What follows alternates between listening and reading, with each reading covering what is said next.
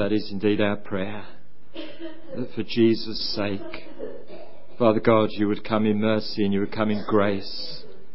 And Father, you would just uh, transform us and then through us just affect, shape, mould this nation, we pray. Father, we know it's never going to be perfect till Christ returns. We know it's always going to be in rebellion against you. But Father, we long to see Christ glorified. And we long to see men and women, boys and girls, honouring you. And Father, that is what we pray in Jesus' name. Amen. Church Discipline, Part 2. Just to recap very briefly where we got up to last time, because it was a few weeks ago, and a number of those points are relevant to where we're carrying on this morning. Um, this section of the letter, you remember, is about blatant, flagrant sin. Sin that has been done in the open and boasted about in the church. Sin that is destroying the witness of the church and the community. Sin that is destroying those committing it and damaging others around about them. And Paul writes strongly and emphatically, this must be dealt with. It must be set right.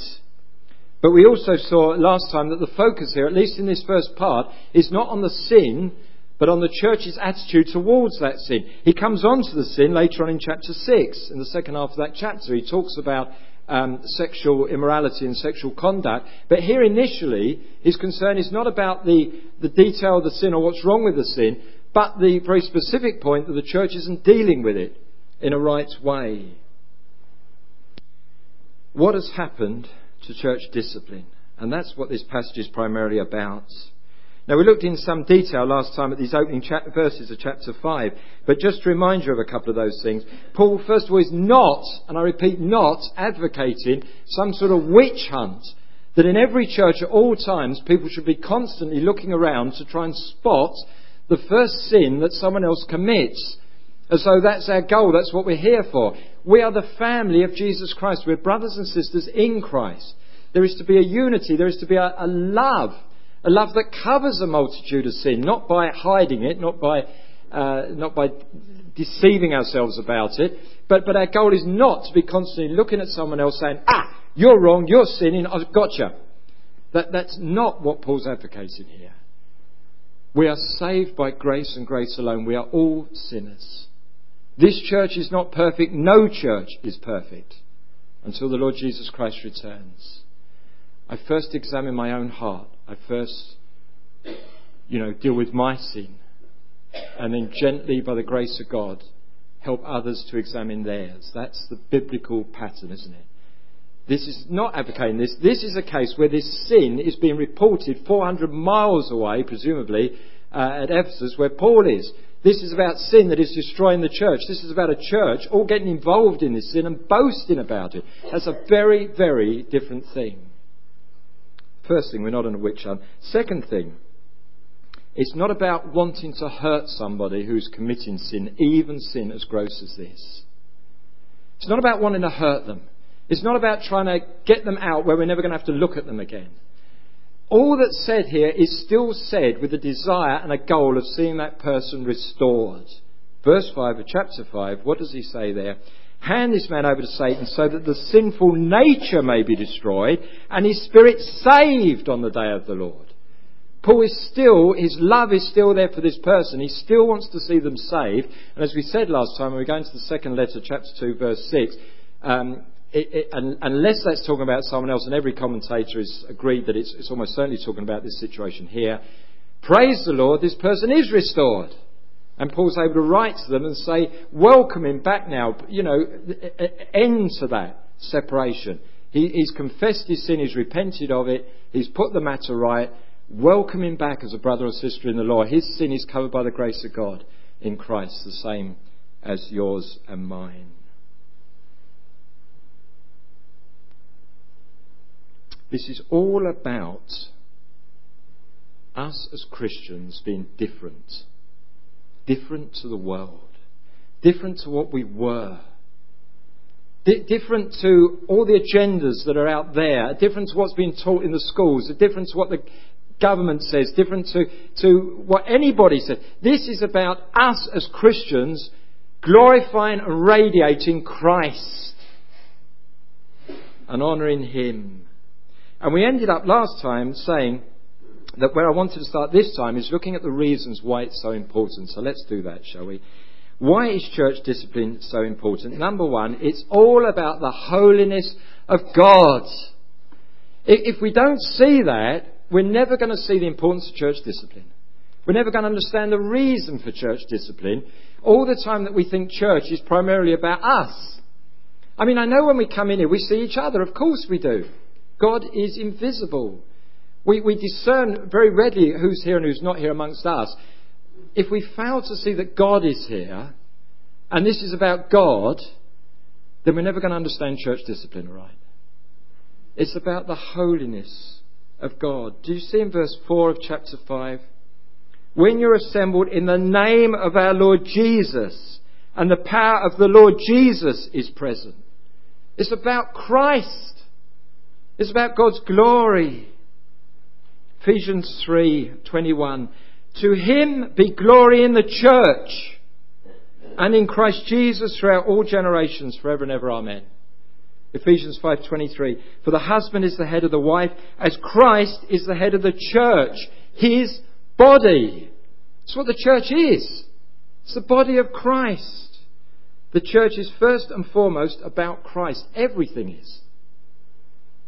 Romans 11:36 For from him and through him and to him are all things. To him be the glory forever. Amen. Colossians 1:18 And he is the head of the body the church. He is the beginning and the firstborn from among the dead so that in everything he might have the supremacy. It's all about God so when we come and look at the church and we say, why is church discipline so important? What does it matter? After all, we're all sinners, we're all fallen. Yes, if it's about us, you could argue like that perhaps. If we think the church is about us, we'll look at it and say, well, of course there are going to be problems in it. Of course there's going to be sin in it because we're problematical, we're sinful, we're fallen beings, saved by the grace of God, but nevertheless there's this battle going on. If we start to think that way, of course we're going to start to accept sin. But the church isn't about sinners, it's about God, who is holy. God who is without sin. And God says, My church should be holy because I am holy. The church is the bride of Christ. One sin in the church is one sin on the body and bride of Christ. Christ's bride shouldn't have sin on her, should he? Should she?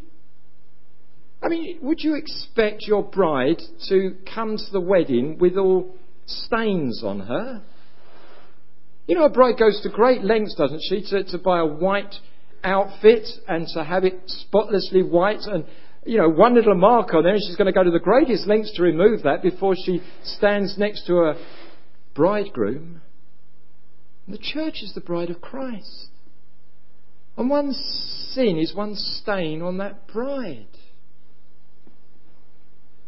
The first reason is that God is holy. That's why he insists on discipline in the church. That's why he insists that sin is dealt with at whatever level it is in an appropriate way, and if it gets to this level, then dealt with in such a dramatic way, because he is holy. And he requires that we reflect that holiness. That's the first reason. The second reason is about the restoration of the one who sins. I'm not going to develop that because we looked at it last time. But it's not about throwing that person out and saying, I don't want anything more to do with them. It's about wanting to see that person in a right relationship with Christ. It's done out of your love for that person. And we looked last time at the whole pro- the levels that we go through before we get to this one, which is the final one, the, the strongest one, of saying, we can't accept you anymore in the, in the, the membership of the church. In order to shake them and wake them up to, to what they're doing wrong and where they're going wrong, in order that they will realize that, as Paul says here, and come back to the Lord. The third reason is this it's about the protection of brothers and sisters. Now, you might say, well, surely that's the first reason it's important. It isn't. The first reason is the holiness of God. And if we don't see that, we'll never fully understand what we mean when I say the protection of brothers and sisters. If we don't see the holiness of God in it, we'll say, okay, well, obviously, if someone's committing uh, um, adultery and that person and his wife's in the church, she's being damaged by it, so we've got to protect her. We'll see the protection like that. If it's child abuse, obviously we've got to protect the children. We'll see it in that sense, but I mean far more than that when I say the protection of brothers and sisters. I mean protecting their holiness. I mean protecting their spiritual state. I mean protecting their minds and their hearts. And we'll only appreciate that if we appreciate it's about the holiness of God. They're trying to imitate Christ, or they should be. And if sin as blatant and as flagrant as, flagrant as this rises up in the church and isn't dealt with, it's going to damage them. It already is here in this church. Look at verse 2 of chapter 5. You are proud. Shouldn't you rather have been filled with grief? It's, it's already damaging all sorts of other people in this church. That's what sin does, isn't it? It damages ourselves first and foremost, but then if it's not confessed and dealt with, and we start to talk about it, and others don't immediately come down on us and say that's wrong, you need to deal with that, or, or lovingly come alongside us depending the level and, and so on. If they just say, well, okay, if you want to sin like that, that's your business. Good luck with it, which is effectively what the church here was saying. Then it starts to damage the ones saying that, and then others and others and so on. The weak are tempted. The young in the faith are confused. Those proud in their standing boast. It just permeates further and further into the body of Christ, doesn't it? And that's exactly what was happening here. Do you see what Paul's saying in verses 6 to 8? We didn't look at them last time in chapter 5. He's saying it's like the Passover um, batch of, of dough that was made without leaven. He says, you, you know what that's all, they would have understood that it's, it's, Old Testament, and especially the Jews, they would have understood the, the picture very well. Where God is going to, to pass through and is going to uh, deal in measure with the sin of the Egyptians, but he's going to pass over the houses where his people are sheltering behind the blood of the Lamb. Where they've obeyed him and they've killed the lamb and they've put the blood across the doorpost and they shelter behind it. And God passes over them and God doesn't deal with them according to how their sin deserves. And of course, it's a wonderful picture of Christ. It's a wonderful picture of the salvation that is in Christ. And the point was they made this dough without yeast. And it was symbolic of this new life. That as he says there, the, the yeast of, of sin is left behind. That has no part in it. Now, I'm no cook, but I know this much that you don't need a lot of yeast in dough to make the dough rise. It's not like you need a bag of it in there. You just need a tiny little pinch of it in there. And, and, it works right through that dough, and the whole of the dough rises. It doesn't just rise on the spot where the yeast was. It, the whole of it, as, as it works through it. And Paul says, Don't you understand? That's what happens with sin. You are the body of Christ. You're his bride. You're supposed to be living transformed, radiant, God honoring, God glorifying lives. And one little sin, if it's not dealt with, ends up permeating through that and contaminates the whole yeast. And you end up with the whole church being damaged if you're not careful. That's why it's important. It's important for the sake of our brothers and sisters. The fourth reason is this it's about the witness of the church. Here they are. Look, verse 1. It's being reported. You see what he's saying? It's being spoken out from the church. It's, it's news. No news travels like bad news of the church, does it? This, this is the news. This is the gossip of the day. Paul's saying. This is what's being reported. That there in that church, some 400 miles from where I'm writing this letter, there's sexual immorality going on of a kind that even the pagan community of Corinth wouldn't tolerate or do. You know? What witness have you got left as a church when that happens? What witness has a church got in its community when they know there are things going on in there that are as bad or the same as what they're doing out there. And we're saying we're the bride of Christ. We're saying we're saved. We're redeemed. We, have got the Holy Spirit living inside of us. We're new creations. And they look at us and say, yeah, that looks just like us. All credibility's gone, isn't it? That's what he says further in chapter 6 about taking to court. You've lost before you start. You've destroyed your witness.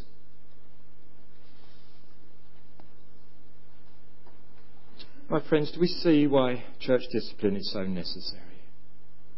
If there is any church leader who enjoys exercising discipline, I would suggest there's something wrong with them. It's not a thing to be enjoyed, but it's a thing to be done. It's necessary. It breaks your heart. You know, when you see someone who has come into church membership, they've been your brother and sister, you've shared with them, you've prayed with them, and then you see them doing things that are wrong, so wrong, and it's become knowledge and people are starting to comment on it. It's heartbreaking, isn't it? To see that. And, and, and your heart bleeds for them. But if you love them, you've got to do something about it. And if counselling won't do it, and pleading with them won't do it, and praying with them won't do it, and people talking with them won't do it, then you've got to do what God says you've got to do. Not with joy, with tears. You've come to a point where you've got to say, I'm sorry, enough's enough. You've gone too far. Until such time as this is resolved, you're not in the membership of this church. For the sake of the body, for the glory of Christ, for the holiness of God, for the witness, for all of these reasons, and especially for that person. Because something's going to have to shake them. Something's going to have to wake them up, or they're going to be lost. In the world, but not of the world, verses 9 to 13. How far do we then go with this separation? You see, some Christians have gone right outside the church with it, haven't they? Won't have newspapers, uh, they won't eat meals with uh, even Christians of, a, of, another denomination than them. Um, certainly wouldn't allow a Christian from another church to share Lord's Supper with them. Um, I've heard of some, Roger Carswell was telling us about some, I, I remember that uh, have actually broken off their drain system so that their sewage doesn't link in with the rest of the um, town. They've had septic tanks put in, so they're totally separate. Now, is that what God's saying here? Well, I see by the smiles the answer is no. Of course it's not. But that's how the Corinthians were interpreting what Paul was saying to them. Okay, we mustn't mix with um, immoral people, therefore we'll have no dealings at all with those outside the church. And Paul says, how ridiculous is that? The only way you can do that is by stop living on this planet. You know, of course you're going to be find yourselves working with people who aren't Christians. Of course, when you go to the supermarket, you're going to be queuing up with people who aren't Christians. Of course, if your kids are in school, they're going to be in school with kids who aren't Christians. That, that's the way it is. You're in the world, but you're not of the world. That's the distinction, isn't it? You're there in the midst of it, but living a holy life. That's Paul's point. Radiating Jesus Christ there. I find Philippians 2, 14 and 16 so helpful verses. I, I, I find them amazing every time I read them. Do everything without complaining or arguing, so that you may become blameless and pure, children of God, without fault in a crooked and depraved generation, in which you shine like stars in the universe as you hold out the word of life. Isn't that it? He says, look, there's a black universe, and you're the stars that God has put there to shine out as you hold out the word of life. So your life is the shining, isn't it? Your life is the star, and the word of life is, is the gospel that you're holding out. And Paul says that's how you're supposed to be. The image is so simple, isn't it? Can I ask you a very simple questions? Kingdom Kids could have answered these. Here's the first one. Where does the light of one match shine brightest? I mean, if you lit a match in here now, it wouldn't shine very bright, would it? If you pulled all the blinds up, it would hardly shine at all. But you go into the darkest room you've got in your house, with all the curtains shut, in the middle of the night, and you strike the match there, and it will shine, won't it? It shines brightest against the blackest backdrop for it. Where does one star shine brightest? It shines brightest, doesn't it, in the darkest part of the sky when there is no moon and you've been out there and your eyes have grown accustomed to the dark, that's when it shines brightest, isn't it? When, when, when, when the sun's out, you don't see any stars. When the moon's out, you don't see many. But when the sky's black and an area of the sky where there aren't many stars, you see the individual stars, don't you? Brilliantly shining. That's the imagery. God has put us in this world. And the darker it gets and the blacker it gets, the brighter a Christian's witness will shine if they're living a holy life as God's called them to live it. They will radiate there. People might not like it. They might not like the, the challenge to their conscience and to their life of it. But boy, you'll shine. And that's what we're called to do, isn't it? Where does a pure, holy, Christ glorifying Christian shine to greatest advantage? When he's put in the darkest, foulest, sinful, most sinful gathering. That's where he'll shine the brightest, provided he lives the life that God's calling us to live. Not getting contaminated by it. Not compromising with it, but standing there as Christ would stand there. The spotless Lamb of God. Now, friend, can I suggest to you that most churches today, like the church at Corinth, got this round the wrong way? We're very good at looking outside at the world and saying that is such an immoral world out there. That is such a sinful world. I don't want anything to do with it. Well, there's a right sense for that, of course. We don't want to get contaminated by it. But they start stepping back from it and avoiding it and saying, well, you know, and yet it's that there where God's called us to be. Of course that world is sinful. Of course it's immoral. It can't do anything about it any more than you or I could outside of Christ. It's a fallen world. Unless those people come to Christ, they cannot change that. And we've got the gospel. We've got the only means that they can come to Christ. So unless we're going to engage with that, unless we're going to communicate with that, unless we're going to be living in that world, it's just going to get blacker and blacker. But in the church, and that's the point of this passage, Paul's saying that is not the case. The church are those who've been brought out of the world. The church are those who've been redeemed. The church are those who are the bride of Christ. And in there, there should be no sin. In there, there should be the radiance of the holiness of God. The church should shine like a, a lighthouse out into the community. They should look at the church and be amazed at what they see there. I find it a sobering thought every time I think about it that I guess between the turn into the 20th century and into the 21st century, we'd all agree that standards in Britain have dropped like that. You know?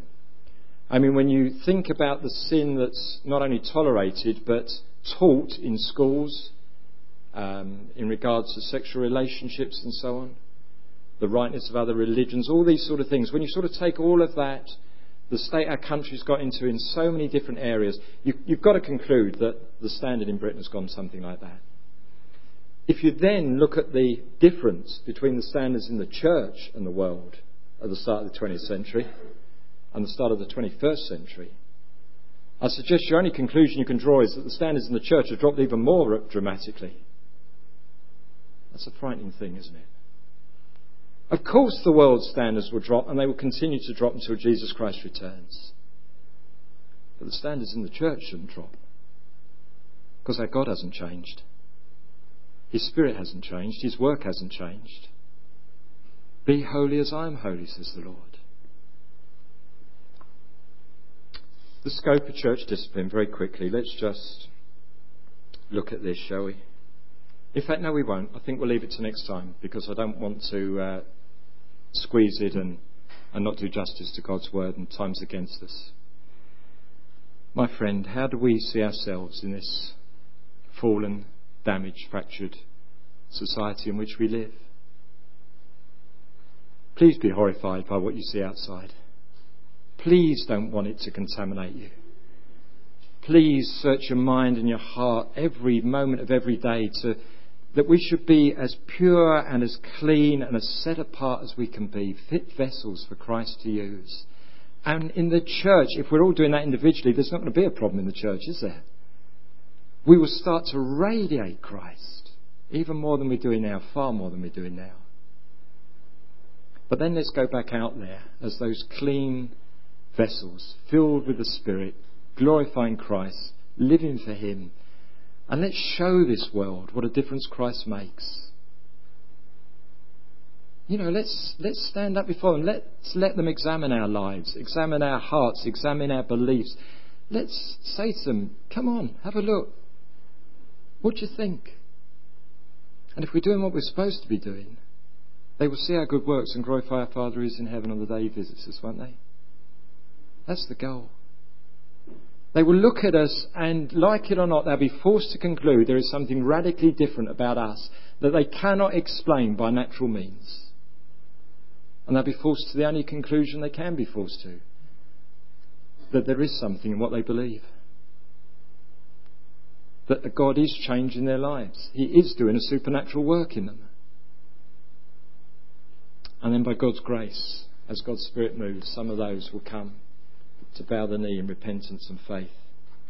And they too will join us in the church. Let's sing.